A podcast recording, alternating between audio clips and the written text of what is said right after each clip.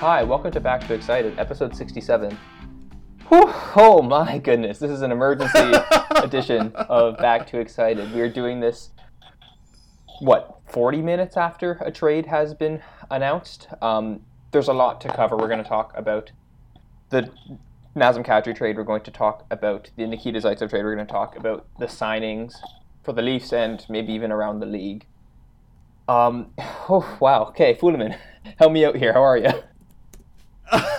I am doing, uh, I think, well.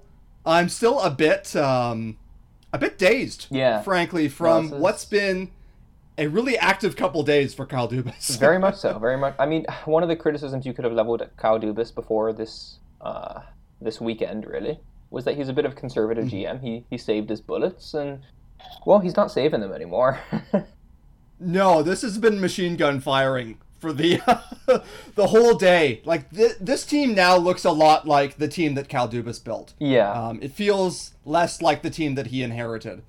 Um, wow. So I guess we'll just start off the top with this huge trade that happened shortly before we went to air and finally got us off the fence. We were like, should we do a pod now? Should we wait? Maybe we'll see. And then this one came in and we were like, well, that's the sign. The universe has spoken. We have to do it.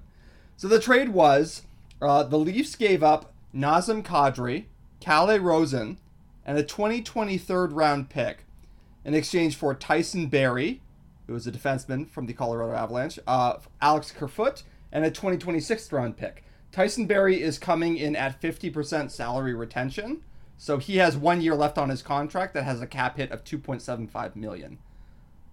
That is a very significant trade. Um, that really remodels the whole look of uh, the Toronto Maple Leafs. I guess we can start by saying, okay, so Nazem Kadri was our overqualified third line center. We talked a lot on this podcast about the value proposition of the Toronto Maple Leafs being that we had the three headed monster down the middle, which was Auston Matthews, John Tavares, Nazem Kadri, and those guys were backed up by some very high end wingers in William Nylander, Mitch Marner, and then some other great supporting players. Uh, that's a little bit over, although Alex Kerfoot might help us build a different kind of monster down the middle. Uh, I think we'll talk about him in a bit. But the biggest thing is that we've got Tyson Barrie, who is the closest thing to a genuine top pair right defenseman that the Leafs have had in, oh gosh, um, hmm, 15 years? It's remarkable how long it's been since they had someone who actually shot right and could play at that caliber of a level. Now, he's not flawless. Uh, Tyson Barrie is a really interesting player to look at because, in some ways, he reminds me a little bit of Morgan Rielly. Uh, his shots against profile is not terrific. Um, he seems like he, he helps generate a lot. He's a great puck moving defenseman. Uh, and he gives back some at the defensive end. He's been linked to the Leafs before in conversations. I can remember as early as 2016, I believe, um, Katja was speculating or writing about speculation about the Leafs acquiring Tyson Barrie. Um, so at long last, it's been consummated, and here we are. So, what are your first thoughts on seeing this deal come in? very conflicted, I guess. Um, my Twitter timeline seems to love it, right? I think Mhm. the reaction to this has been very positive from the Leafs perspective, and I think I think it's a good trade. I think it makes sense. I don't think this was a fleecing, and I don't think um, I don't think that the reason for excitement here is necessarily Tyson Barrie. And I think that Mm. will be the case for a lot of fans. Um, but Barrie's a guy I've always been a little conflicted on. And really, the confliction I have about Barrie is broadly describes my confliction about this deal because a lot of this depends on Tyson Barrie. Um, Barrie is one of those guys who, when you watch him, he, he passes the eye test with flying colors, much like Morgan Rielly. He's very active around the puck. He shoots from everywhere. His shot plot as a defenseman is kind of amazing because, you know, he is a right defenseman, but he has a ton of shots just everywhere in the zone, right? He just, he's very active. He has a lot of skills and he's very dynamic and he's a fun guy to watch, right? So there's a natural mm-hmm. attraction to that. Um, when you look at his microstat profile, his shot attempts, his shot assists, his uh, puck carrying, they all grade out pretty strongly in the samples that we have. So you look at that, and mm-hmm. those are the kind of the most obvious things you see when you see a player. You see puck events, right? And you look at that, and you're like, wow, this guy is, you know, he's dynamic. He can do whatever he wants with the puck. He's always involved. His team is scoring. What's not to like? And the thing that kind of has always given me pause is that his on ice results have never really matched up to the eye test. So, over mm-hmm. the past three seasons in Evolving Wild's uh, RAPM statistic, Tyson Barrie is basically been average or slightly above average in two of them in, in terms of driving uh, shot attempts and driving expected goals, adjusting for context and adjusting for the players around him and his usage and all that sort of thing. Those two years were mm-hmm. um, 2018-19 and 2014-15. Sorry, so I, I, said three years. I meant over the last five years. So it was it was those two seasons. In between, he's had negative impacts per this measure on shot attempts and expected goals, including a, a pretty ghastly 2017 2018 by these measures, where he was like one of the worst defenders in the league. And it's hard to reconcile that, right? Um, he's a hard mm-hmm. person to get a read on. So, for, for this reason, he's never been particularly well looked upon by RAPM or uh, Micah McCurdy's isolated threat. And yeah, the st- the stats community has never been as keen on him as I think most yes, people were. Yes, he's always been mm-hmm. a bit of a lightning rod in that respect. Um, and that he grades out as you know an average play driver. He's an average play driver in kind of a very fun package. Um, mm-hmm.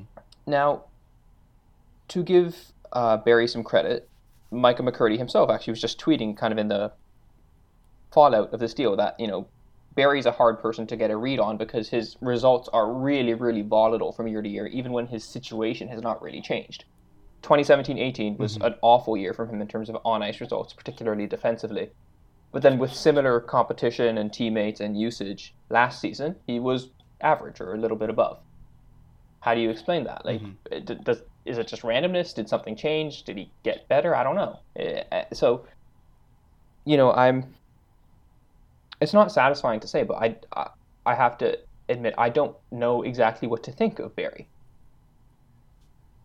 Yeah, I, I'm a little, yeah, I'm a little mixed on it. I do think that, um, just given the volatility in the numbers, and given that I have maybe a little bit still of ingrained skepticism about our ability to evaluate certain defensemen, um, I, I definitely think that by any description, we're a meaningfully better team at top right defenseman than we were uh, last season. Like he's blowing Ron Hainsey yes, out of the water. I would agree with that. But yeah, I know low bar to jump over. But um, you know, I'm a little bit uh, a little bit wary of it, and I do think.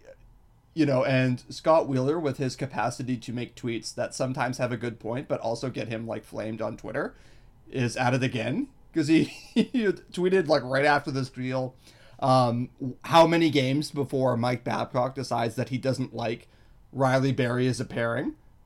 And I can't help but think, gee, those guys could be a little prone to getting chances against once in a while. Um, and, and, you wonder if that's going to be tolerable or, or what have you. Um, and you wonder if Muzzenberry is uh, that actually sounds like some sort of weird tropical drink. Anyway, Muzzin Barrie uh, might be a more viable pairing in his eyes. We don't know yet. Yeah, um, it, it's it's tricky um, because so the, the, obvious comparison, you know, when we say when we mention a player, I give that you know three minute speech, probably more about Barrie as a player and how he, he passes the eye test and then doesn't look great by the stats. People might jump to, oh, mm-hmm. that's kind of similar to Rielly, and in a way, yes, but Rielly, by all the all-in-one metrics like RAPM and isolated threat, and even if you just look at simpler stuff like Corsi for row and Corsi against row, he grades out as spectacular offensively and bad defensively, but good mm-hmm. enough offensively that it nets out. Right? He's a, a very positive overall player in a very fun package. With Barrie, it's Yeah. kind of the opposite, right? Or not not the opposite, but like it, it's Like- he, he these stats RAPM and isolated threat they don't see him as even a particularly positive offensive player, right? And that's that's what is very confusing. That's what kind of leads to this um, conflict that I have, where it's like you watch him and you see one thing, and you look at the stats and you see something else. And I tend to believe the stats here, especially when it comes to a guy like Barrie. Like I, I'm a pretty hardcore NHL fan. I watch a lot of most teams by an average person standard, but I probably see, you know, maybe 10 Colorado Avalanche games a year. It's not that many, Mm. right? So, Yeah. like, I'm not going to say, oh, I watched Barrie and I know everything about him and I'm very confident that he is an elite offensive player despite what these stats say. I, I tend to believe these stats, or I tend to believe that Barrie's offensive abilities are not necessarily the ones that correspond to his team doing well offensively when he's on the ice, right? You know, adjusting for for everything else. It- It's worth noting that, and this is something that is sort of true of Rielly too, but to a lesser extent. When a defenseman is super active, that's a good thing and a bad thing because yeah, it's cool. They're they're generating shots, they're generating chances, but those are probably worse chances than if they passed it to a forward to generate those chances instead. Yeah. Right? Maybe that's the case with Barrie. If you look at his isolated threat map, there's a big spike at the right D spot. Um, those are not great shots to take. Maybe that's a part of it. Yeah, you do not want that. yeah. A- And then the, the defensive side is that, you know, Barrie has at times had putrid results defensively. Um, last year was not one of those times. He had good results defensively, or at least like acceptable results defensively. Um, so yeah, it's hard to know exactly what we're gonna get out of him in this case. And despite that, I, I do feel this is, you know, if we if we see Barrie as kind of the main attraction, I do understand why we're we're doing this because we're at we've such a low bar, as you mentioned earlier, such a low bar at right defenseman that even if we only think Tyson Barrie is a league average defenseman or maybe even a little bit below league average, right? And that's being quite pessimistic, I think. He's still a ma- he's still a Yeah, I- massive step up on Ron Hainsey. He's still a massive step up on Nikita Zaitsev, right? And that's a that's a high Yeah. leverage position where they're playing twenty minutes a night. So that's still a big upgrade. Yeah, you know, it's um I don't know. It, it's tough to get a handle on this because it's tough to get a handle on these defensemen, as you say, who seem to be talented, who have volatile numbers, who have kind of obvious flaws, and who are also going to a team that has a pretty pronounced profile in terms of being insanely high event. Like, I kind of wonder, you know, we have this slightly blurry idea of what Tyson Barrie is and how he works. And then we're throwing him into a system where it's going to be like, well, I hope you like pushing the pace. And now Alex Kerfoot is like maybe taking a mild stand for being a decent defensive third line center. Yeah, and But sorry, I'm uh, sorry to interrupt here. I just wanted to point out that the other thing worth noting is that you know all these. I, I talked about these context adjusted stats at all. I don't want to make it seem like these are completely independent of a team. They're they're definitely not. There's definitely team effects there. They're not perfect. They're just the best we can do so far, right? So Barrie could come in and be entirely different. This is why scouting is still very very important, obviously. Yeah, uh, and, and, you know you have to keep your eyes open in, in all of these things, obviously. But um, I, I mean, it seemed like we had to do something. The defense was looking dire, is a generous Yeah. word for it. I'm still not sure that it's frankly terrific. I'm still not sure it's better than last year's in the playoffs. That's the thing that I'm wondering. And Well, okay, uh, sorry. Last last year in the playoffs with a healthy yes, Jake that's the caveat Gardiner I was would have been make. better. Yeah. So uh, the playoff roster that we actually shot that we actually saw was Jake Gardiner, who was a shell of his former self. And uh, as a side note, I think that that was kind of seen around the league. I've always wondered about how valued Jake Gardiner might be, but he was not signed today, and apparently discussions are coming along slowly. And apparently, his back injury was an issue there in terms of like teams taking an interest, as you might expect it would be. So I think it might be better than we saw at the end of last year, but it's going to look very different. Um, we're going to get to who might be a, a major addition to that defense shortly, but Tyson Barrie is obviously the big deal. Um, I just don't know what to expect from Rielly Barrie. Like off the top of my head, I expect that is going to be a supreme glass cannon pairing. I think if it's allowed to flourish and those two are kept together, uh, it's going to move the puck up. It'll probably outscore its competition and outchance them. I think that there are going to be some blunders that if Mike Babcock can stand them and keep the pairing together, he's still going to be tearing his hair a couple nights of the year. Especially if they're So- in front of, or sorry, behind the Matthews line. Oh God, yeah. Which is you know something that kind of hangs over all this, which is that we've built our team. Well, built is a strong word, but our team is focused on a really, really talented young center who is not good defensively, and that's fine. Um, insofar as it goes, it doesn't mean that he's not a fantastic player, but as we've said, it does mean a difference in terms of the profile. Like, I, I think you and I have both been saying this. I remember you had a quote last summer. He worked on his shot, all and like remodeled it or something like that. And you were saying like that's terrific, but your shot is already like 99th percentile. Please work on defense. And I do wish he would do a little bit of that. Some of that comes with age and experience, you'd think. But um, Also, probably much harder to work on defense than it is to. You can fire a million pucks if you want. You Yeah. can, pra- you could practice that. Like, a, so it's a bit of a unfair thing to say, but yeah, that's true. You need NHL level competition to practice against. exactly. if you're going to practice defense. Yeah. Um, but yeah, so it's uh, it's complicated in, in terms of like I do think that this is positive. First of all, we were looking at Cody Cece, top pair right defenseman, or when he recovers, Travis Dermott playing offside. Tyson Barrie is an upgrade there. Tyson Barrie makes me think again. This team has a lot going for it, and the downgrade from Kadri to Alex Kerfoot. The more I look at it, the more it's something that I think is that I'm very okay with. And that pains me for the longest time. I was thinking you don't trade Nazem Kadri. Um, I guess this is where we have to shut out. Katya has been saying for the longest time you have to think about trading Nazem Kadri. And I was Mhm. like, no. But Yeah. now that it's happened, you were right, Katya. So um, Alex Kerfoot is uh, the other component of this trade. He's Sorry, before R- before we move Yeah. on, I just want to say one other thing about um, Barrie and Yeah, what does the Leafs defense. So, I think just to kind of echo on what you said, this this is an obvious upgrade. It would be hard for it to be a downgrade on Cody Cece. Um, I think even if you're very optimistic about Cece, and we'll talk about him in great depth later in the trade that got him here. Even if you're Oh, optimistic about him, I think the best thing you can say is that you know, maybe he'll be better on a better team. There's no way to really spin his results when played in a significant role in Ottawa in any meaningful way to being positive. They were they were gassy. They were really really bad. oh So God, this we're gonna have get- some fun with that. Yes. Yeah. So this certainly improves us and I don't think it makes our defense above average, but it may make our defense not our defense group, I should say, as as opposed to our defense, which I'm pretty sure is still going to be bad. But our defense group is now potentially no longer a massive flaw that invalidates us as a contender. Mm-hmm. That's kind of my initial thoughts on it. It, it. We'll have to wait to see how it goes on paper. Barrie is so different year to year that it's hard to know. If he if he turns in league average results defensively, I'll be I'll be thrilled. We're we're a great team if that happens. But there's a lot of range around that. Anyway, sorry, we were talking about Alex Kerfoot.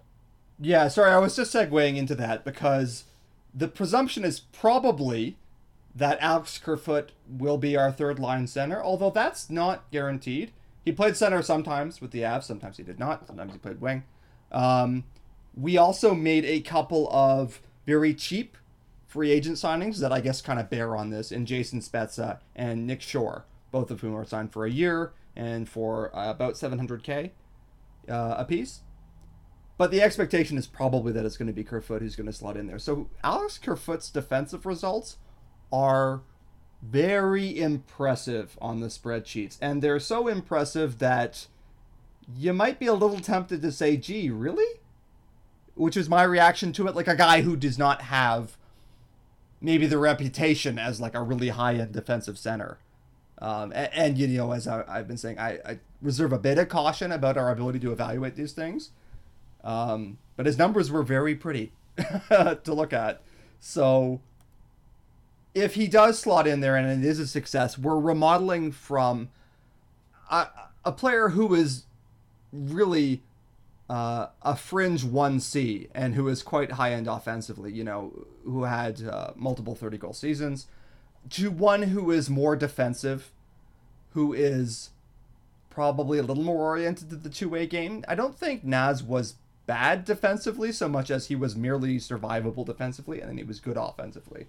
So we may be moving a little bit more to that kind of classic top six, bottom six mold in the forwards. I don't know. Um, it's still a little hard to see how it's going to shake out in terms of who goes where.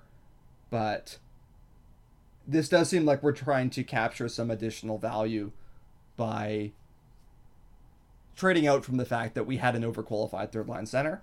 Um, and so that's what we've done. And that's what a lot of people sort of thought that we would do.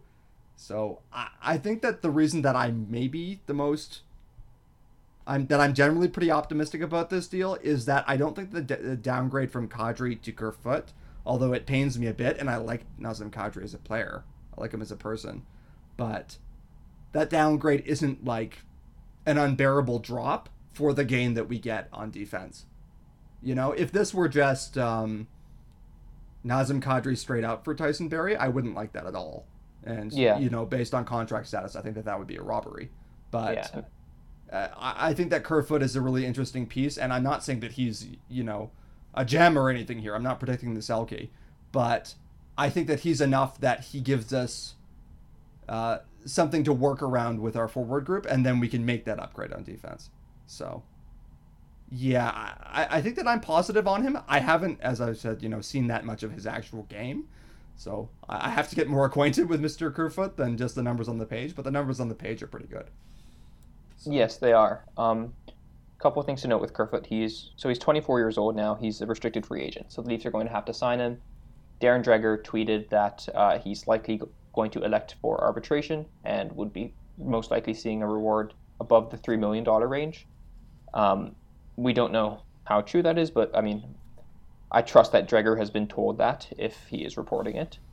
Mm-hmm. Um, with with Kerfoot's offensive game, he has two seasons of 40 plus points, so it, it you know it's not unreasonable for him to get somewhat paid in arbitration. Uh, Evolving Wild has its has his contract projection most likely one at 2.8 million for two years. Um, we don't know what it's going to be. Uh, I think probably the best thing to say is to go with what Dreger is saying for now. Um, so Kerfoot is yeah an interesting guy. Had a really good year last year from as you said a play driving perspective. Um, interestingly, his first year, his rookie year, he came in as an older rookie. Came from I think he was he was an undrafted college guy. I'm pretty sure. Uh, played at Harvard, I think. In his first year, his play driving stats were nothing to write home about. They were around league average, maybe a little bit below, and then last year they were quite strong. So he doesn't have a huge sample of success. I mean, he's only been in the NHL for two years, but you know, over those two years, you can convince yourself that there is a capable third line center there. Now, when we discussed mm-hmm. trading Kadri before, both of us thought we probably wouldn't do it this offseason because we felt it would be trading him at a low point in his value. And maybe that was the case, but it, it doesn't appear to be here. It appears that we got like a decent value for Kadri, which is which is good, and that eliminated one of the real roadblocks in both of our minds to trading him. Right. Um, the other is that mm-hmm. I guess one thing I want to talk about with the stru- within the structure of this trade. Um, I think like a week or so ago, I wrote an article kind of detailing what the Leafs can do from here, and from here being it was after the draft, I think, where they had traded Marleau away and you know what are their mm-hmm. options from here on out and the conclusion was that it's going to be near impossible to address the Leafs defense unless they trade one of Kasperi Kapanen, Andreas Johnsson, or Nazem Kadri. And all of those present problems. With Kadri specifically, it was that we don't really have anyone to replace him. So Kadri needed to, in, in a trade, fetch us a defenseman to upgrade our D, and also somehow we need to get a center back through some process as well. And there's no real good UFA center, so how do you do that? Didn't seem that doable to me, especially because I was assuming Kadri was on a low point in value. Now, as it's turned out, that's pretty much exactly what the Leafs have pulled off here, which is good in a couple ways. One, it means I was right, which is the most important thing. Um, but secondly, it it means that they are not killing two birds with one stone, but they, they haven't robbed Peter to pay Paul here, or at least they, they've only taken a little bit of money from Peter to pay Paul, and Paul was going to beat them up really badly if he didn't pay them soon. So, and Peter's a nice guy, so this metaphor is getting a little out of hand. But I'm following it though. I think I think you actually nailed it there.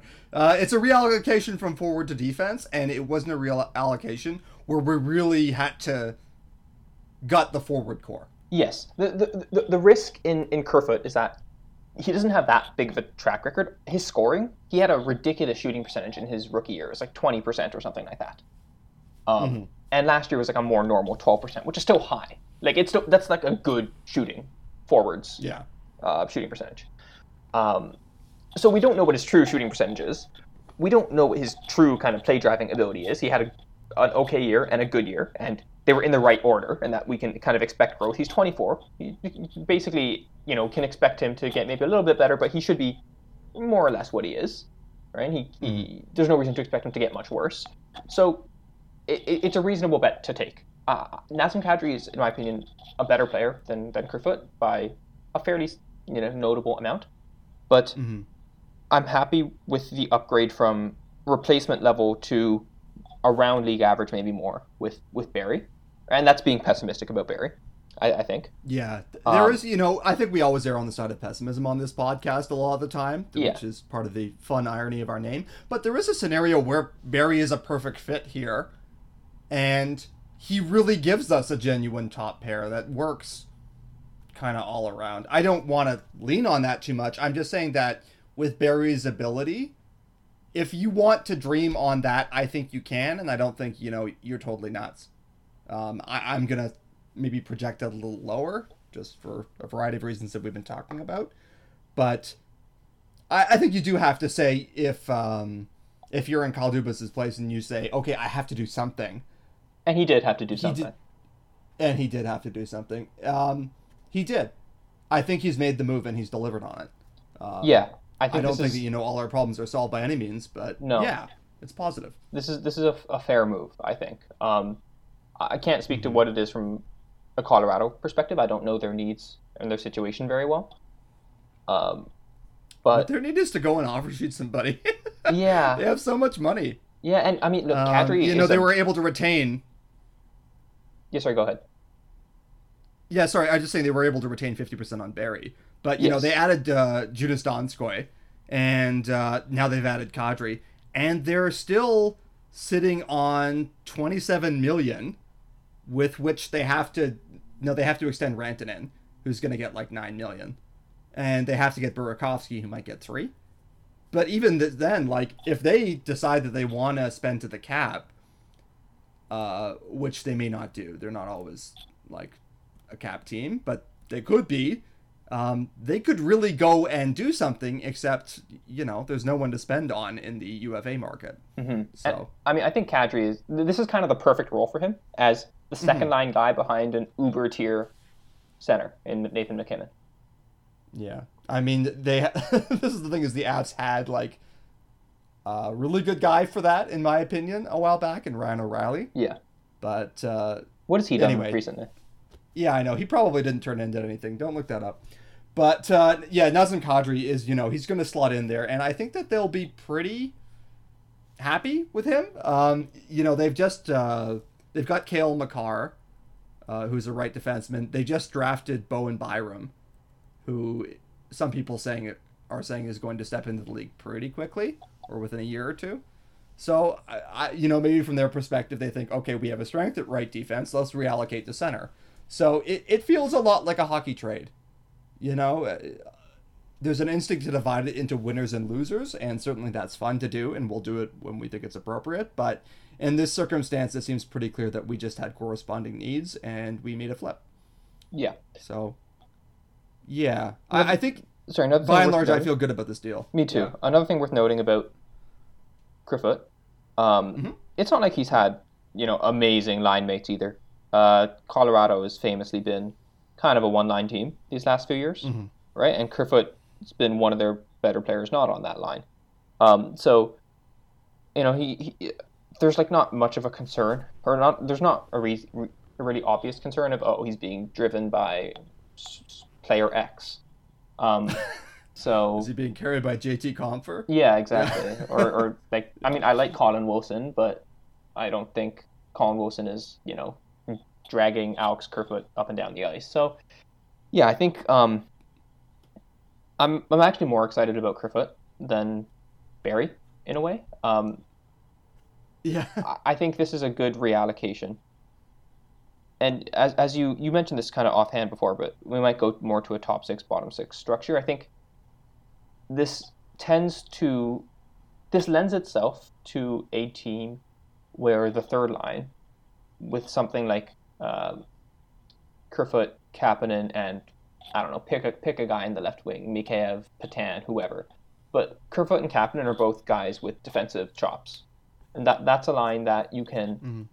kind of be. It can kind of be a matchup line, um, and I'm not worried about them. And I they also have enough offensive skill, particularly with Kapanen's breakaway speed, to pose an issue, right? So I, I think that's that's a that's a that's a good way of going about things. Um, when you allocate so much of your money to your top four forwards, as the Leafs are about to do, it also makes sense to ride them, right, and to kind of rely on them in, in perhaps a more meaningful way than the Leafs did last year.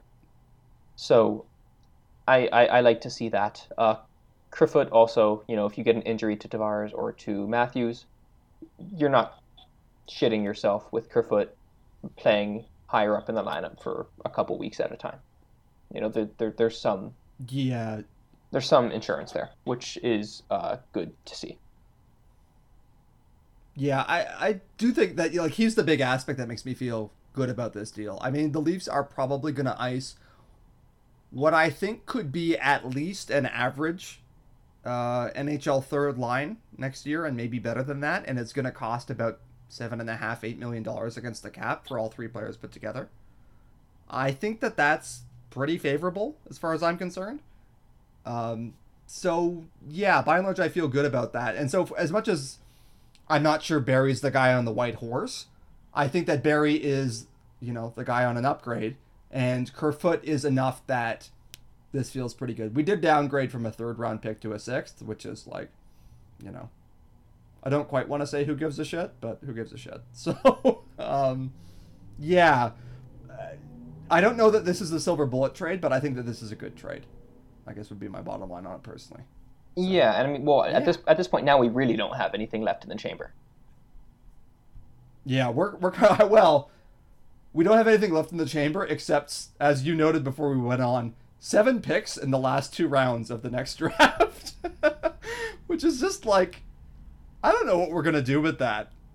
Uh, I assume we'll trade out, but yeah, we have three picks in the sixth round next year and four in the seventh round, and those have minimal trade value, but I guess they're there. Seven um, down, fifty-four to go.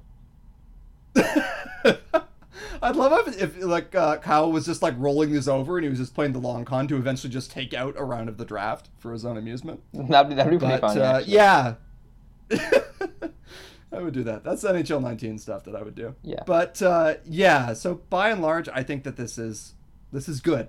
I, I feel good. I think I feel better about this team now than I did previously, and that also ties into some of the other trades that we're going to talk about. I guess we should move to the the other big trade that was made, which is Cody Ceci. um, we should. Sorry, one one last thing. One last thing before we before yeah, we do. Of course actually, um, we regarding Kerfoot, he's very different from Kadri in mm-hmm. one respect, in that Kadri is a gunner. Kadri shoots a lot. Kerfoot does not shoot much at all. Um, Kerfoot took only 13% of his team's shots at even strength last year. And when you think there's five players on the ice, you'd think, okay, on, on an average is 20%. But then you remember two of them are defensemen, who presumably are taking less shots mm-hmm. than mm. everyone else. So Kerfoot is really, really pass happy. Now, um, Kapanen, who is presumably on his wing, is also a bit of a gunner, who does not have the best shot selection, it must be said. But no, you know, you can convince yourself that that would potentially be a, a, a good match. They, they might find some chemistry together. Yeah. and we'll find out what it happens. But certainly there's a possibility there, and they both certainly have shown that they can do they can be quite good third liners and maybe with a glimpse of something more. Yeah, So- I, I'm, I'm comfortable saying Yeah, Kapanen's I a second liner, favorable. and I mean Kerfoot, I would say Yeah. is on track to be like his, his taking his last season at face value, he is like a second liner, right? And Mhm. it's it's a question whether he'll maintain that, right? You know, we don't know that for sure, but yeah, it seems like a reasonable bet. Um, as you said, we should talk about the Zaitsev Ceci trade, and then I guess we'll talk about the Leafs cap situation. Does that make sense? Is that a good plan? Yeah, yeah, Okay, cool. and uh, maybe some of those spare part pickups. But uh, yeah, so here was the uh, sort of complex Nikita Zaitsev to Ottawa transaction. So the Leafs traded Nikita Zaitsev and Connor Brown, along with Michael Carcone, to the Sens in exchange for Cody Ceci, as well as Ben Harper, Aaron Luchuk, and a third. That was originally the Columbus Blue Jackets. A lot of moving parts there. So the biggest thing here was that the Leafs paid a signing bonus to Nikita Zaitsev today. It's actually worth noting, by the way, that that was a factor in the previous trade we were just talking about. Nazem Kadri also had a signing bonus, so the Leafs paid it and traded him. The Leafs have done this in the past and will continue to do it, which is they allocate money in signing bonuses, and that means that for teams that are in comfortable cap situations but that are a little leery of spending real money, the Leafs can trade them players with higher cap hits um, by paying out the salary bonuses and then trading them when there's only a lesser amount of real money left to go. So that's what they did with Zaitsev. So Nikita Zaitsev um, was with Patrick Marleau gone unequivocally the worst contract on the Toronto Maple Leafs. Um, he has five years left at 4.5 million, and he was providing uh, his replacement level about fair to say defense. Uh, he was playing hard minutes, but they were not going especially well in most circumstances. They were kind of okay-ish with Jake Muzzin at times. Hard minutes But with by and large, not great results. yeah, I think that's fair to say. So maybe replacement level is a bit imprecise there, but it wasn't going well. And so he also wanted, uh, for some personal reasons, to get out of town, by most accounts. Um, and we included Connor Brown, who everyone expected to be traded at some point. It was just a question of, you know, where and to who. Uh, because Connor Brown, while he's a perfectly serviceable bottom six forward, was making $2.1 million and that's more than the Leafs could pay when they had three right wingers who were always going to go in front of him. So we unloaded those players on Ottawa, and in exchange, we took back uh, Cody Ceci. Now, this is a bit of a difficult time for me personally, and I'd like all of our listeners to extend their sympathy and their hearts to me. Uh, because Cody Ceci was like one of my favorite punchlines for jokes on this podcast and in my life. Because Cody Ceci is bad. Um, I don't really know what else to say here. He's quite big. He's like, you know, a big kid, and he shoots right. And there was always a conception that he was a really useful defensive defenseman. And he was one of those players where anytime you looked at his numbers, you would find yourself saying, he's not actually doing very well at all. Um, if you look at, you know, isolated threat is one thing from Michael McCurdy. It has these blue and red splotches, and blue is good on defense. It's cold, means not many shots coming in. Red is hot on defense. It means lots of shots coming in. means you're high event. Cody Ceci's defensive results look like the gates of hell have opened up in front of his net. And that's scary and bad to me personally as someone who doesn't like that to happen to their team. He's not succeeding in the minutes he's been put in, and the fact that he's been playing against tough competition is only a partial mitigation given how r- ugly those results have been. So I was worried about Cody Ceci. However, Cody Ceci uh, is a restricted free agent. The Leafs are apparently in some sort of verbal agreement that has yet to be formalized, um, by which they would give him $4.5 million on a one year.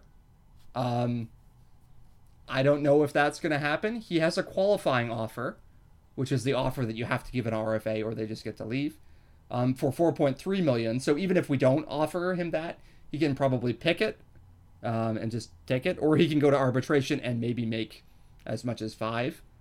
Um, there were some complicated moving parts here that you wrote about, but we probably don't need to dwell on them now, I guess. Given that No, I- it I looks think like I- it's going to be one year at 4.5. Yeah, I think we we take it for granted that that's going to be the case. Um, and this was weird to me before the Barrie trade, and it's kind of weirder to me now, where it's like Mhm. the case to keep Ceci. So at, I'll back up here for a second, I- or mention this one little factoid. Basically, all the adjusted measures like RAPM and isolated threat view Zaitsev and Ceci as pretty similar net drivers of play. Zaitsev is a little worse offensively and a little better defensively, but like net, it's basically the same. Um, and one thing that's worth noting, as much as Zaitsev got crapped on, um, he basically hovered around 50% in terms of shot share and uh, expected goal share, right? Mhm. Last year with Gardiner especially, he was above. He was like 51, 52. Now that's not great. You want your second pair ideally to be outscoring other teams. You don't want them to break even. That puts a pretty big burden on your on your third and first pairs, by definition. Mhm. Um, but you know, Zaitsev wasn't hopping around at like a forty-five percent uh, Corsi or something like that, right? It, it wasn't Carlyle era Leafs. It was a negative relative to the team, and it was, you know, clearly a, a bit of an anchor, but he, he's not so awful that the team was completely, you know, incompetent and dysfunctional with him on the ice. Now, the thing is, we, we talked about Zaitsev ha- taking hard minutes, right? And the reality is someone has to play them. Mhm. So Dubas had mentioned a couple times in the press that, uh, you know, oh, you know, we're going to try and trade Zaitsev, but you know, we also need someone coming back, right? We have we need someone to take his minutes, and whether that was, you know, you could argue whether that was just kind of holding out for leverage or, um, you know, just a, a white lie or anything. I I, I kind of tend to take it at face value because it makes sense, and that's appears to be the reason that they kept Ceci, because Mhm. you can convince yourself potentially I- that okay, you know, yeah. Ceci has played those minutes before, and you know, if we believe these numbers that say he's similar to Zaitsev, well, we're not going to be appreciably worse in these minutes compared to last year, potentially. Now, I found this insane when we had no one else on our roster besides Ceci, right? It's a little mm-hmm. more understandable now because you can say, okay, Barrie's going to play a lot of minutes, right? And now Ceci can mm-hmm. drop back into a less extreme role. He'll have a good partner in him, presumably in Jake Muzzin.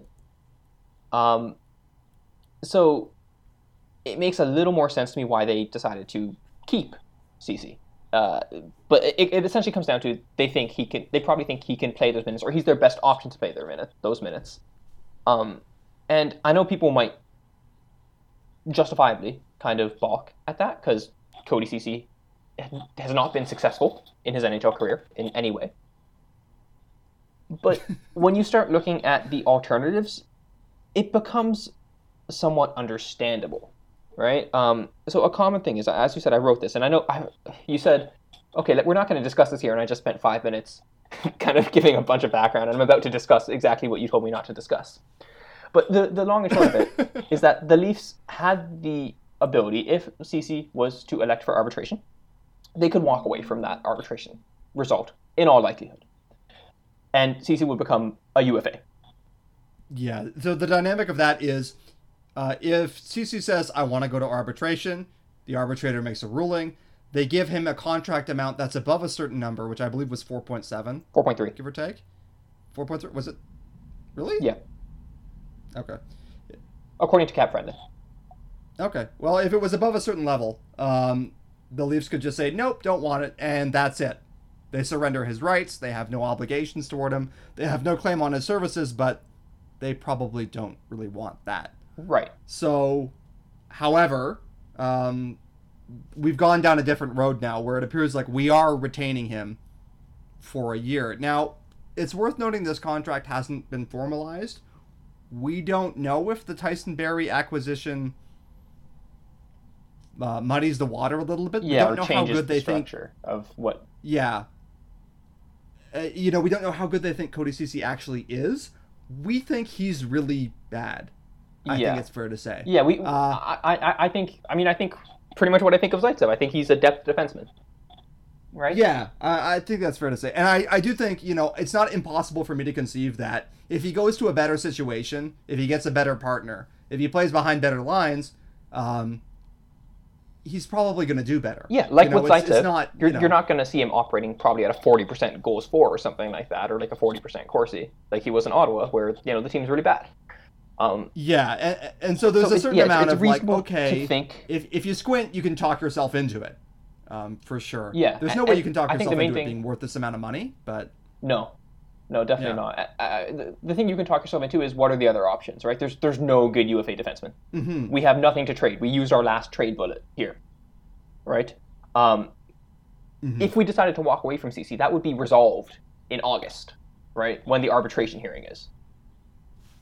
Who are you signing then, right? You, you need someone to play those minutes, and in a way, like if we have now that we have Barrie, it actually seems more justifiable. It, I can see it from both ways. It's you can more justifiably say, okay, well now he's no longer in as important a role. We can have him, you know, and he won't kill us. But you can also say, well, you know, we can promote Travis Dermott there, or you know, any number of our other, you know, scrap heap guys, and they probably won't be as bad, and we're not putting as much of a stress on them as well. So you can argue it both ways. If it was me, I wouldn't have done this, right? I, I, would- I would have jettisoned Ceci, but it's not me. It appears he's going to be on the team, so uh, we just have to deal with it. The trade is still unambiguously a positive. yes, you, you can think of it as again i'm kind of drawing this comparison hard but if you think of ceci as equivalent to zaitsev it's okay the toronto maple leafs with the role of nikita zaitsev being played by cody ceci right except now he's gone after a year right so we, yeah. we've gotten He's- out of his this contract is five years shorter. yes we've, So- we've gotten out of this obligation the price of doing so was connor brown which i mean connor brown's a decent nhl player but i'm not crying to see him go. Right? Like, it was it was a reality. He had to go. Um, we weren't going to be able to afford him. So yeah it's not what i would have done but also not worth a ton of wailing and gnashing of teeth. I don't think that'll stop leafs twitter. Um, ceci is going is to ever? no But- ceci is going to be railed upon this year. He's going to be the whipping boy. 100% Yes, and you know what? I'll go a step further. Ceci is going to be played, I suspect, more minutes than one. I think he should be, but Yes. two than you know most of Leafs Twitter is going to oh, think he and, and like to be clear and he's going to have some memorable.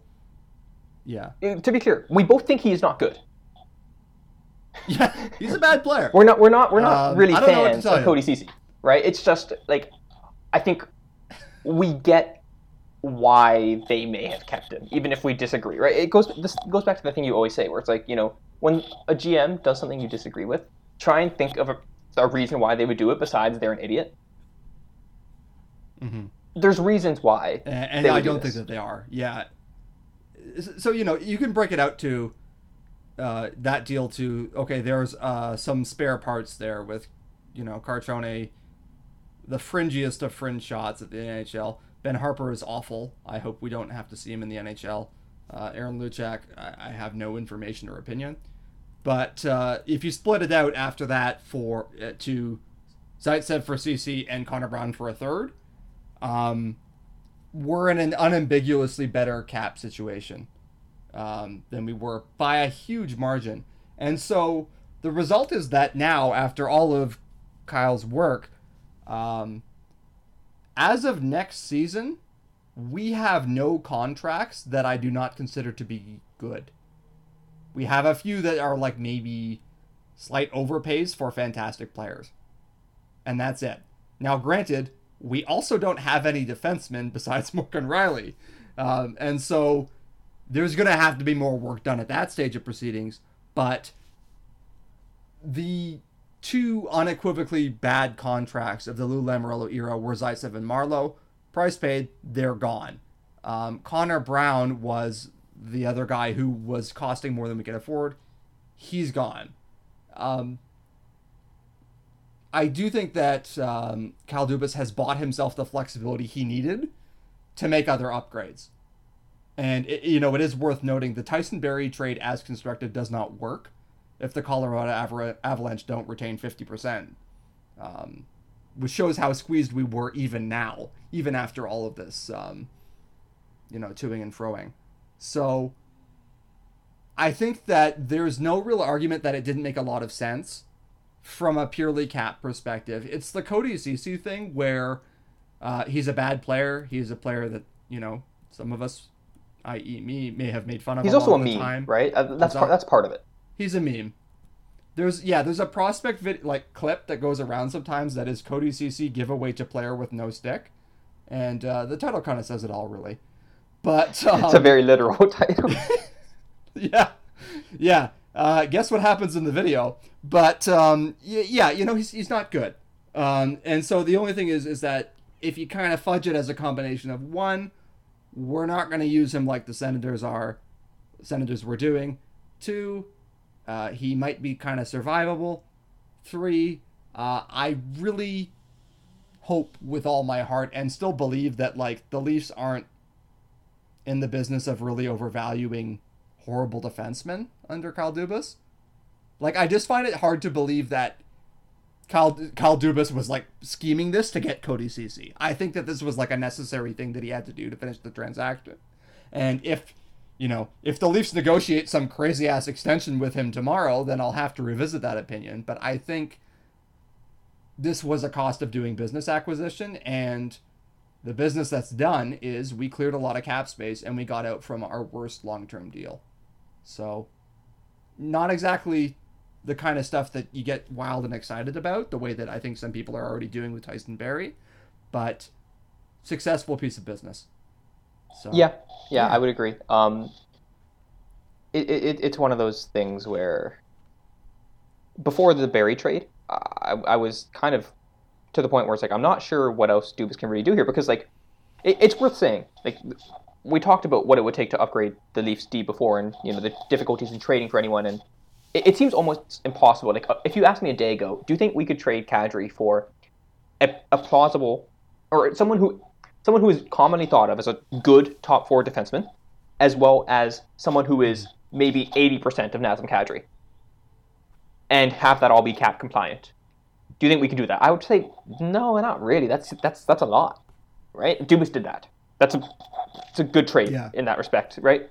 So before that, I thought the Zaitsev and Marleau deals were essentially leading to a season where the Leafs would kind of not not quite punt on the season, but kind of say, okay, you know what, the cap kind of got us here, right? We're gonna maintain mm-hmm. flexibility. We're not gonna make mistakes. We're gonna roll forward with what is still a good team, but probably not the best team of this window. Give ourselves a chance, and then, you know, make no mistakes going forward, where we have a free cap sheet. Mm. The fact that Dubas has pulled off a a trade that, you know, kind of regardless of what you think of it, it does fundamentally reshift our roster and it, it does reallocate, you know, assets from forward to, to defense and in a way that I think is probably a net positive overall. That's that's a credit to him and that, that shows that you know we're we're we're in a, a better spot now than we were three hours ago and a better spot now than we thought we would be in, to be honest. Um, I think I'm kind of talking Yes. myself into this trade. I wasn't that high on it when we started, and I'm still not. Like I still, I, I'm still very kind of leery of Barrie. Um, it's worth noting that he, he he's not like a guy who's faced you know really tough competition or anything like that. He's faced like average competition. So this is going to be a step up for him too, right? So you know I mentioned before yeah, that for, for for Barrie, yeah. yeah, I mentioned before that you know okay, well now Ceci will take maybe a step back. Uh, we're not. He's well certainly in terms of name recognition, he's no longer our top right defenseman.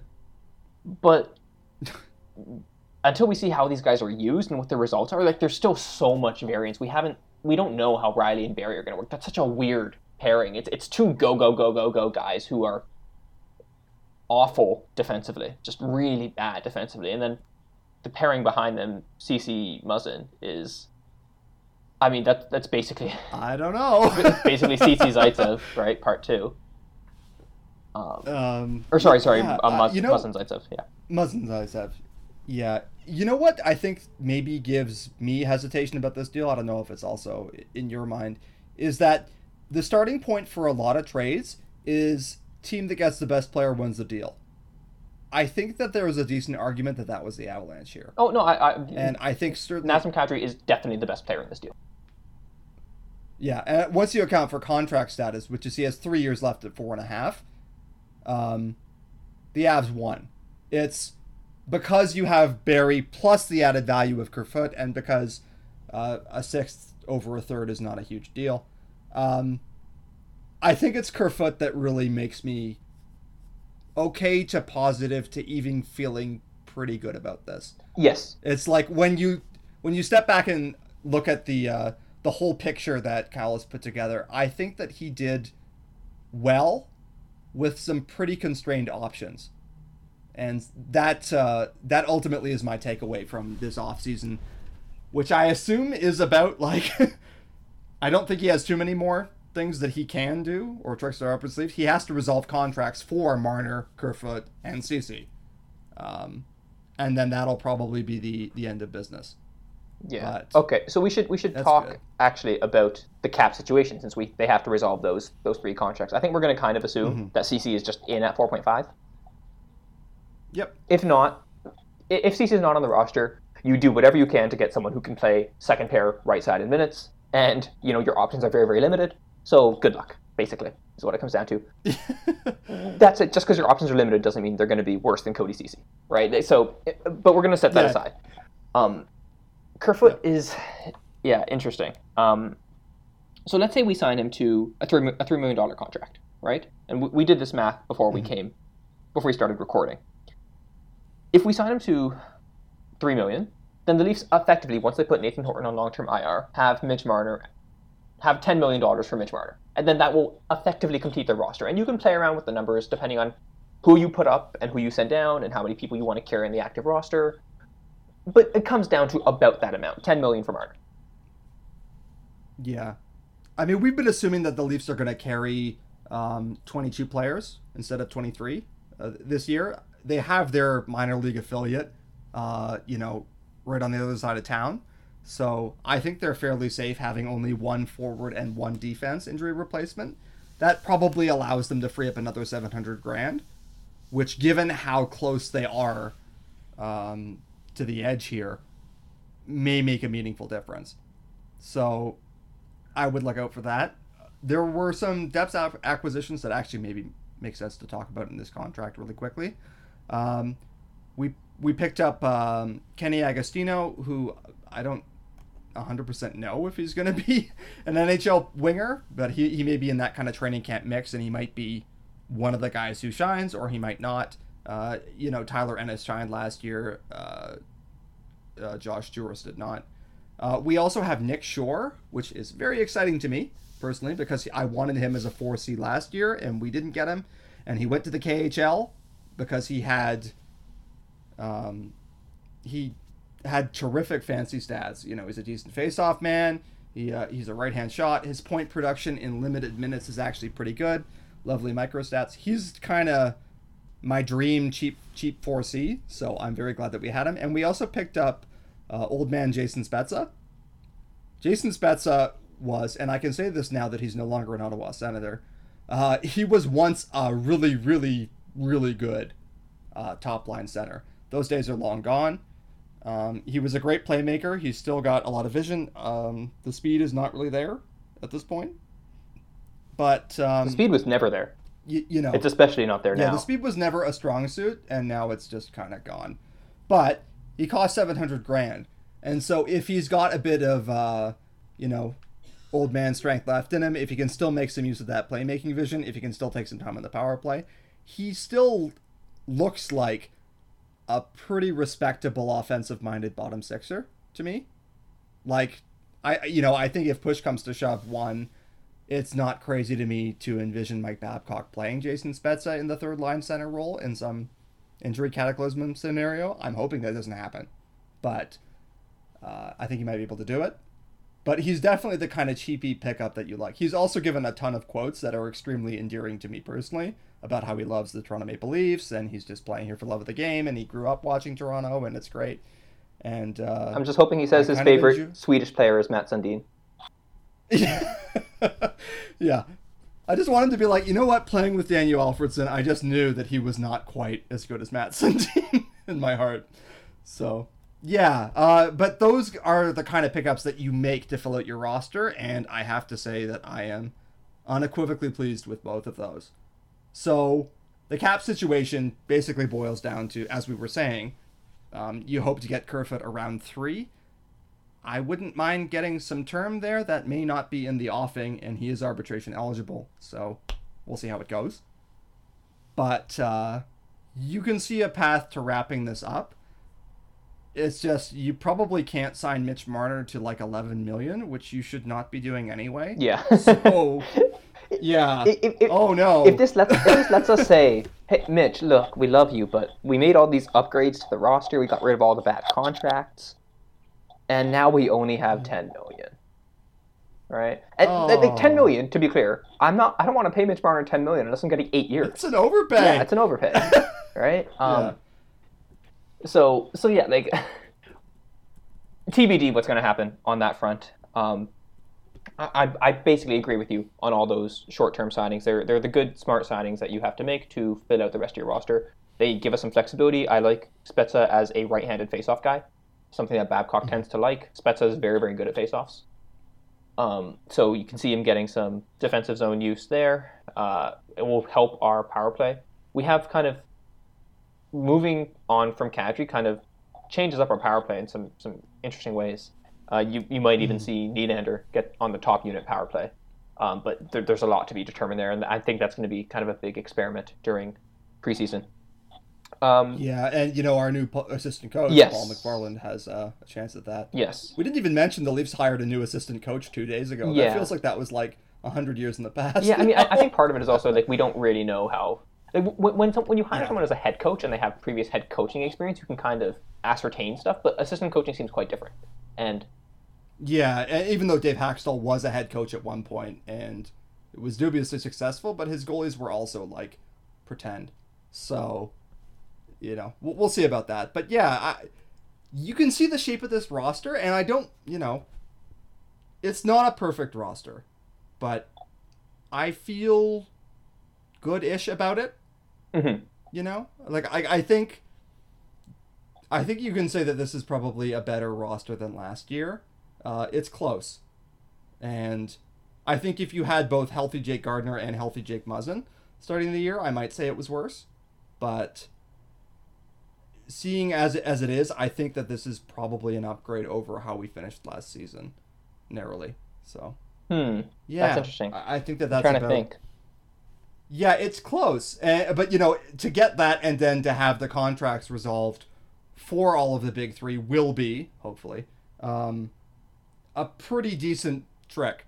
Yeah, Because we all knew the squeeze was coming and it's come and it's painful. Mhm. But, yeah. I think there's a a big lot of good work going there's on. a big conf there's a big you know the confidence interval is very wide in terms of my, my assessment of this year's team because I I don't know exactly what Barrie is and I don't know exactly what Kerfoot is going to be. Like I'm, I'm positive on Kerfoot. I, I, I feel good about him. His track record is good. I like you know has to be said. Like his last year was was genuinely very strong.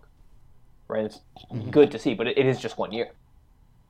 Right? Um and like Yeah. the, the offense is is good. He, like I mean, we can say, oh, he has a high shooting percentage. That's probably going to regress. That's true. It's probably going to regress, but there's also probably some talent there. That's also a you know very useful skill to have.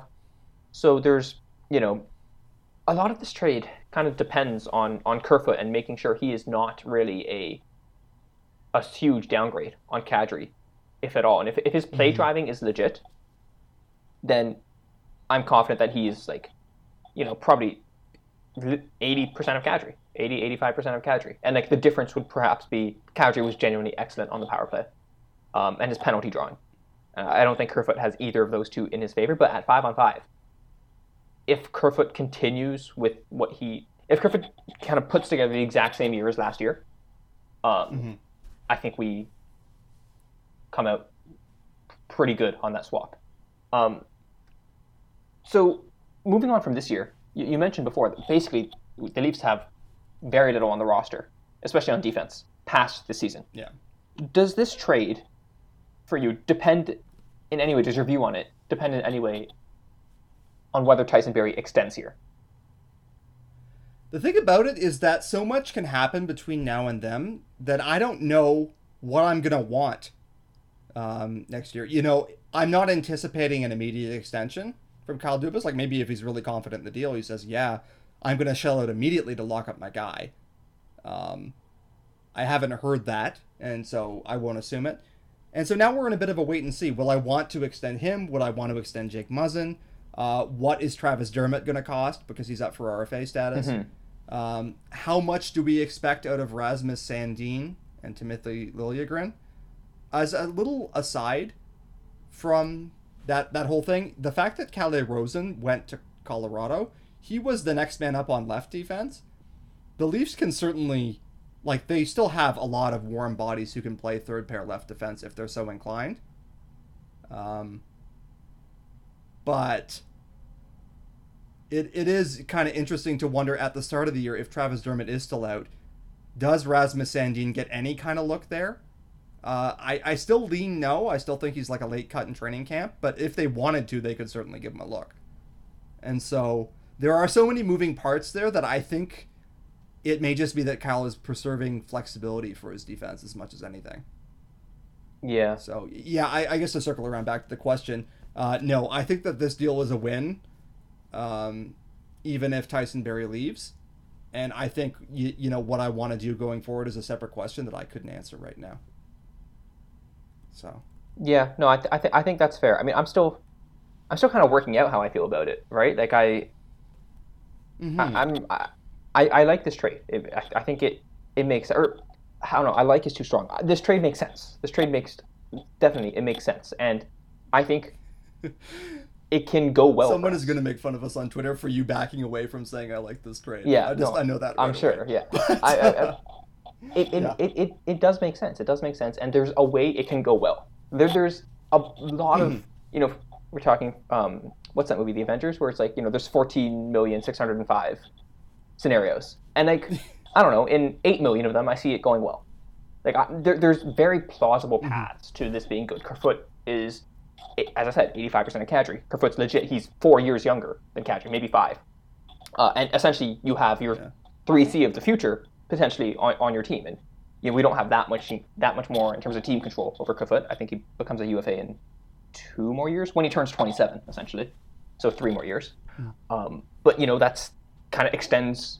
That, that, that's kind of churning through your depth as well, an, an important piece. So that's good. Maybe Barrie is everything that everyone hypes him up to be, and you know you put him on a really you know strong team with good players in front of him. Not that Colorado is a particularly weak team, but you know maybe he comes here and blossoms to an even greater degree, and everything that we hope to see in him, that we see in him when we watch him, goes through. There, there's ways this can work really, really, really well. Um, the downside is Kerfoot doesn't replace Kadri. Like he, he takes a step back. He was last year was maybe a flukily good year, and he's not quite as good as that. Barrie is repeats his 2017-18 has a terrible defensive record and doesn't seem to add that much offensively. And then the Leafs are, are worse than last year. Barrie walks, and then we've we've traded Kadri for something that's not amazing. But mm-hmm.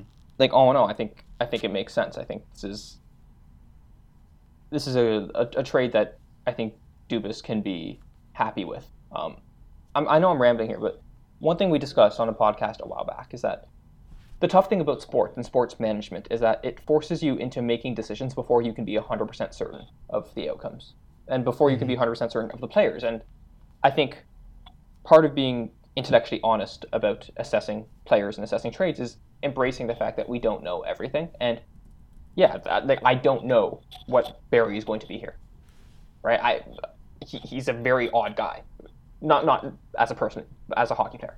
Like he, it's a very confusing player. I don't know exactly what Kerfoot's going to be. I, I like the track record, but who knows? So I'm cautiously optimistic about this. But yeah, it's it's uh, it's interesting, and it, it gives us a ton of flexibility going forward. We can basically remake the defense in any way we want, but the problem is there's no good free agents, so I feel like you kind of have to extend Barrie to some degree. Or Muzzin. That's the thing yeah, that I find. Or Muzzin. Muzzin. Now Muzzin is significantly older, um, and so you may decide how you feel about that. And you know, Muzzin shoots left, but I do think Kyle more than anything has left himself with a lot of options. In some ways, that reminds me a bit of Lou Lamoriello, who, for all of his flaws, uh, often seemed to have optionality in the back of his mind in a lot of decisions that he made. In this circumstance, it's like every contract you, you know, I said this before, but every contract that I'm looking at now that goes into next season, I feel pretty good about. I think Matthews is a modest overpay. Well, I'll live with it. I think Marner's going to be a hopefully only modest overpay. but beyond that, it's like even then, you, you know, Oh man. I'm just resigned to. It well, no, no. It, I, I, I agree with But- I agree with you. That's why I'm laughing. Yeah, but to be clear, if you have to overpay somebody, it might as well be stars. Yeah. It might as well be these guys. And um, look how quickly I moved to the bargaining stage. But uh, you know, once you get past that, it's a pretty solid cap sheet. You know, you have good deals for guys like Kapanen and Johnsson. You have again the Nylander contract. I still believe, and so I think that this is uh, a deal that comes from sitting in a flawed position, which Kyle Dubas was. But I think that he has done, I'm going to say, quite well from a position of not a lot of strength, a position where he was constrained. And he's used the Leafs' assets to the full in terms of the willingness to pay signing bonuses um, and the ability to uh, get a little creative in terms of what you ask, ask for back and uh, you know just the general dynamics of this deal. So I, I think that uh, you know obviously something like John Tavares that's an unambiguous win as soon as you hear about it. But the string of transactions that we've seen in the past week from Kyle Dubas, um, not including the draft, I I like the draft for what little I know about it. Um, but the string of transactions that we saw, they've all made more and more sense to me the more that I've thought about them, and that could just be a process of me talking myself into I like the team, I want to like what they do. But I don't think so because, frankly, throughout a lot of the Leafs' history, I have been quite willing to hate what they did. So I think it, it's good. I think that this is a good remake of the team. Um, you know, maybe I just like that he signed Nick Shore. Secretly, that's all this has all been about for me. Everything else is secondary. Yeah, man, it's gonna be it's gonna be really really interesting. Um, in terms of yeah, their position from here on out, it's basically don't make mistakes from here on out. We don't have any really major mistakes on the roster. We gotten gotten rid of all of them. So from here on out, don't make mistakes. That's that's Dubas's job. Yeah, and you know you you don't have to pay a first to get out of a deal anymore. Um, and, and, you know that pained me at the time, but okay, it, it's good, it's done.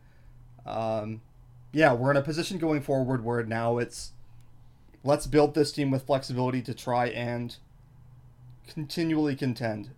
You know, I think this team, as you say, there are scenarios where this team is a real gold-plated contender next year.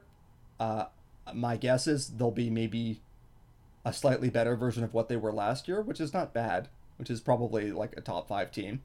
So, yeah, uh, I, I would say that I'm excited for it, and maybe even a little bit just all of this movement has kind of jostled me out of the sense of like we're going to be the same but worse last year. Uh, I don't know for sure that we're going to be better, but we won't be the same. So, there's that to look forward to. Yeah. Okay. Was there anything else we wanted to discuss? Uh, uh, did we discuss Colin Miller on a recent podcast in the trade, or was did we record? Have we recorded since he was traded to Oh, Buffalo? you know what? We, we have not. Okay. Uh, so maybe that's worth noting. And actually, you know what? It's probably good that we didn't react immediately because th- it now appears in a string of other moves that we made. And so there's a bit more context around it, whatever you think of it. So Colin Miller was traded from the Vegas Golden Knights to the Buffalo Sabres for a second and fifth round pick. Um, at the time, I think it's fair to say we kind of wished that we'd acquired Colin Miller. You, you know, even at the time, I said, okay, what else is going on? And I didn't know what Zaitsev was going to cost, what have you. But the Golden Knight, you know what? It, it, I think it makes more sense now. But the Golden Knights were capped out to the Stars. Like they were quite literally over the salary cap. They weren't just like staring at it, they were past it. And so Colin Miller was a quite good second pair defenseman, making 3.875. And so, given that he, you know, previously was with the Sault Ste. Marie Greyhounds, he shot right. He's a bit of an analytics darling who had fallen out of favor. It, it seemed like kind of a natural fit for Kyle Dubas, analytics guy GM, to trade for him, and we wound up not being the team that acquired him. As I said, he went to Buffalo. So I, I you know, I think in the context of you know we did a deal with um, Colorado where we, um, you know, we got back Tyson Barrie for one thing, um, at half retained, and we also had the Kadri for Kerfoot thing going on. You know, I wonder if we were if we were willing to just do second and a fifth uh, for Colin Miller. The numbers of it are, are a bit tight to me.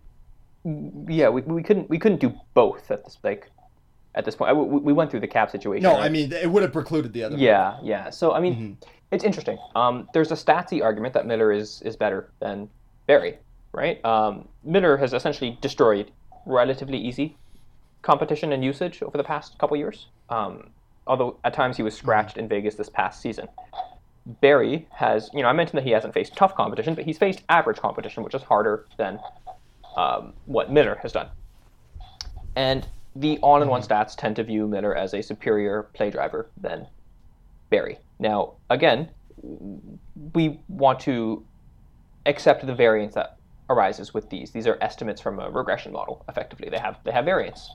Um, team effects are a factor, and I'm not going to pretend as if these perfectly account for usage. Right? I, th- I think one of the most common hockey Twitter tropes is kind of lionizing the guy playing weak competition and destroying them.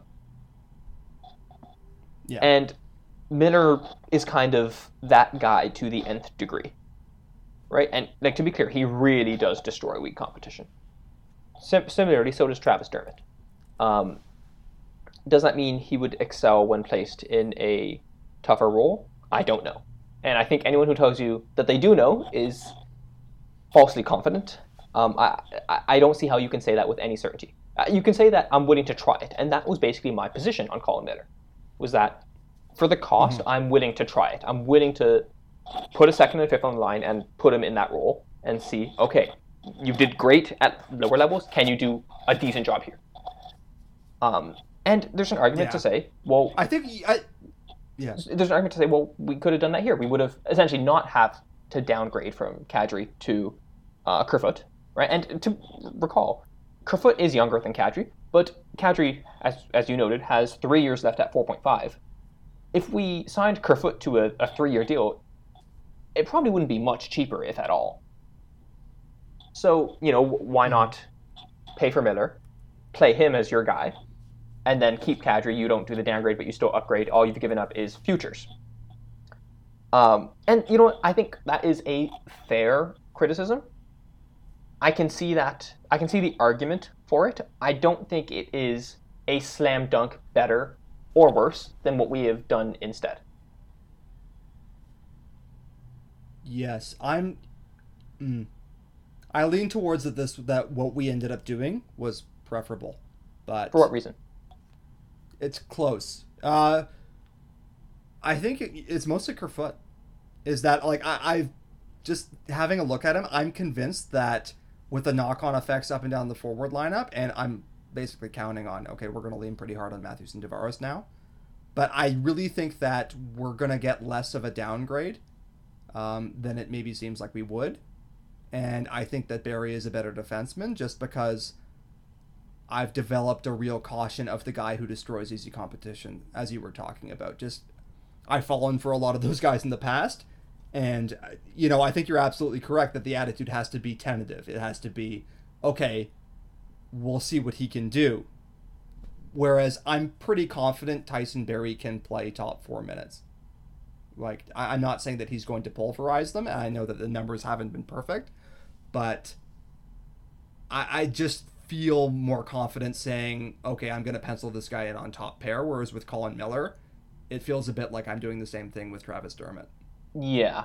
You know? Yeah, no, I, I- I think that's fair. And I kind of share the same feeling where my optimism about this trade is primarily based on the fact that I think Kerfoot can actually be the next Nazem Kadri. And that we basically, it's like, in you know, in, uh, I don't, this is very nerdy, in Football Manager, which is a football simulation game, soccer, um, that contains like a huge amount of players. It- it's like a simulation game. When a great player retires, so let's say Messi retires, there's what's called a regen, which is like a 16 year old fake player is created with the same kind of attributes as Messi, or the same potential as Messi in Argentina, right? In the game, not in real life, to be clear. And I feel like Argentina would be very happy. I'm sure. Oh, I'm sure. Um, but I feel like I feel like Kerfoot could be the Kadri regen, right? And that's that's important. Like you could have Kerfoot could reasonably be a Leaf for the next five six years, and we've kind of cycled that in his prime. And it's a different package than Kadri, but if his defensive play can, is is legit and he continues to provide middle six scoring as he has done throughout his career, if he has kind of that Bozak quality of taking very few shots but having a very high shooting percentage, that hmm. that could work, and that's a, actually a very very small downgrade, right? And you know maybe that can turn out pretty well. So a, a lot of my optimism is tied up in Kerfoot, and weirdly, I'm more, I'm a little more confident in Kerfoot than I am in Barrie, or, or rather, I'm more confident that Kerfoot is a reasonable facsimile of Kadri than I am confident that Barrie is a true top pair defenseman or true like above average defenseman. Yeah. Yeah, I'm measuring uh, Kerfoot on a scale of Can he be a decent Uh, 3C? he just has to exactly. Whereas I'm measuring Barrie on a scale of well, what were we going to do that w- was better? And f- for the record, the Leafs were apparently pursuing a lot of options. Um, there were rumors that some of these uh, were on Nazem Kadri's no trade list, and he wouldn't accept a trade there. Uh, TJ Brodie in Calgary. That would was have the name. I don't know if that's the case or not. Yeah, I'm a lot happier with how this worked out. Let's put it that way. anyway, so um, yeah, the thing about TJ, uh, sorry, the thing about Tyson Barrie is that I really did not see where the massive defense upgrade was going to come from, especially after Colin Miller was gone. And for all my, you know, I've have my reservations about him. I did not see where the upgrade was going to happen uh, because I was thinking a lot in one for one trades in terms of well, I'm not getting enough value back for Kadri. And I think that that's normally a good starting point in terms of if you're giving up the best player, you should be hesitant. But Kyle managed to devise a trade with multiple parts where I do feel that it is likely that we're going to net out to being better from him having done it. And so, yeah, you know, I think that Alex Kerfoot is really what gets me excited. Even if I have some reservations about Barrie, I think he's good enough that he was worth pursuing, and Kerfoot puts it over the top for me. Yeah, yeah. It, it, it comes down to that you can convince yourself that you're just getting essentially, hopefully, cheaper at 3C, and then Barrie is at this point basically a rental, and it, it's a rental that, as we said, we've been down on Barrie. I think in this podcast relative to most people. Um, he is so much better than Cody Ceci. He is so much better than Nikita Zaitsev. He is so much better than Ron Hainsey. And I know he's different than those players in that like he, he is truly awful defensively. But Yeah. and and particularly from, from what Katya has told me, particularly bad in his own zone, right? Like Ron Hainsey is bad defensively because he can't move the puck. But in his own zone, like in a vacuum, like if it was like you know the opposition gets one possession, and then as soon as the puck touches Hainsey's stick or a Leaf stick, it ends. I'm comfortable with Hainsey there, right? It's just as soon as he has to move the puck out, it's a disaster. So Barrie is, is a very different player. that's a good description. not Zaitsev. succeed. Yeah, will will not necessarily succeed in the same way. Um, and I don't think you can necessarily use him as the way we used Ron Hainsey, but he gives us more options there, and yeah, I, I, I like I like that. Yeah. So ultimately, yeah, you know, it's not painless. No. We gave up uh, a first round pick to unload Marleau. We took on Ceci to unload Zaitsev, and we paid Nazem Kadri, who's a player that you know I think we've been clear that warts and all, and as much as you know those suspensions drove us crazy, we love that guy. He was a great player. Yeah. He was a great Toronto Maple Leaf, and, he was at the time of the trade the longest tenured one. Yeah, it's sad because So- Gardiner and Kadri were the two links to the kind of previous era, right? Um, I guess Rielly was around for uh, a, a little bit of it. He was around for the end of the Carlyle era and the start of the Horachek era, but Gardiner and, and Kadri were the only guys who were in that 2013 series against Boston, and we, you know, we kind of grew up with them in, in, in a lot of ways, and we saw you know, they, they were always good players and they were always kind of demonized in the media for what they weren't. Mhm. They weren't a number one defenseman. They weren't a number one center, but they're excellent, excellent players, and it's it's sad to see them go. And I'm I'm gonna be rooting for Kadri wherever he goes the rest of his career.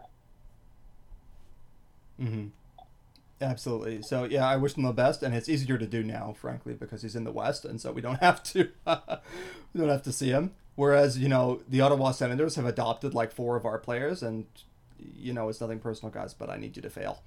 So It, but it's also like with I mean I don't know. I'm not I'm not terrified of Tyler Ennis hurting us. And it's like I, I, I like Ennis as well. No, that's like true. if if Ennis scores against us, and that's the thing is he can get like twenty goals this season, and like who cares? yeah, and if Ennis we're not competing with the Senators right now, hopefully. but like yeah, if Ennis scores against us in a regular season game, it's like okay, yeah. I mean, sucks that you got scored on, but it doesn't really hurt because it's Tyler Ennis. Yeah. Well, you know, by and large, yeah, uh, I feel positive now. And something that I've just realized is that Alex Kerfoot is eligible for our top 25 under 25. Oh, is he? So look for that as we. Yeah, his birthday is like five weeks later than the cutoff. So, uh, yeah, um, we're going to have a lot to think about over the summertime. Uh, and certainly, uh, you know, we'll see the, the team take shape around these moves. And hopefully, as the those RFA contracts get resolved to our somewhat satisfaction.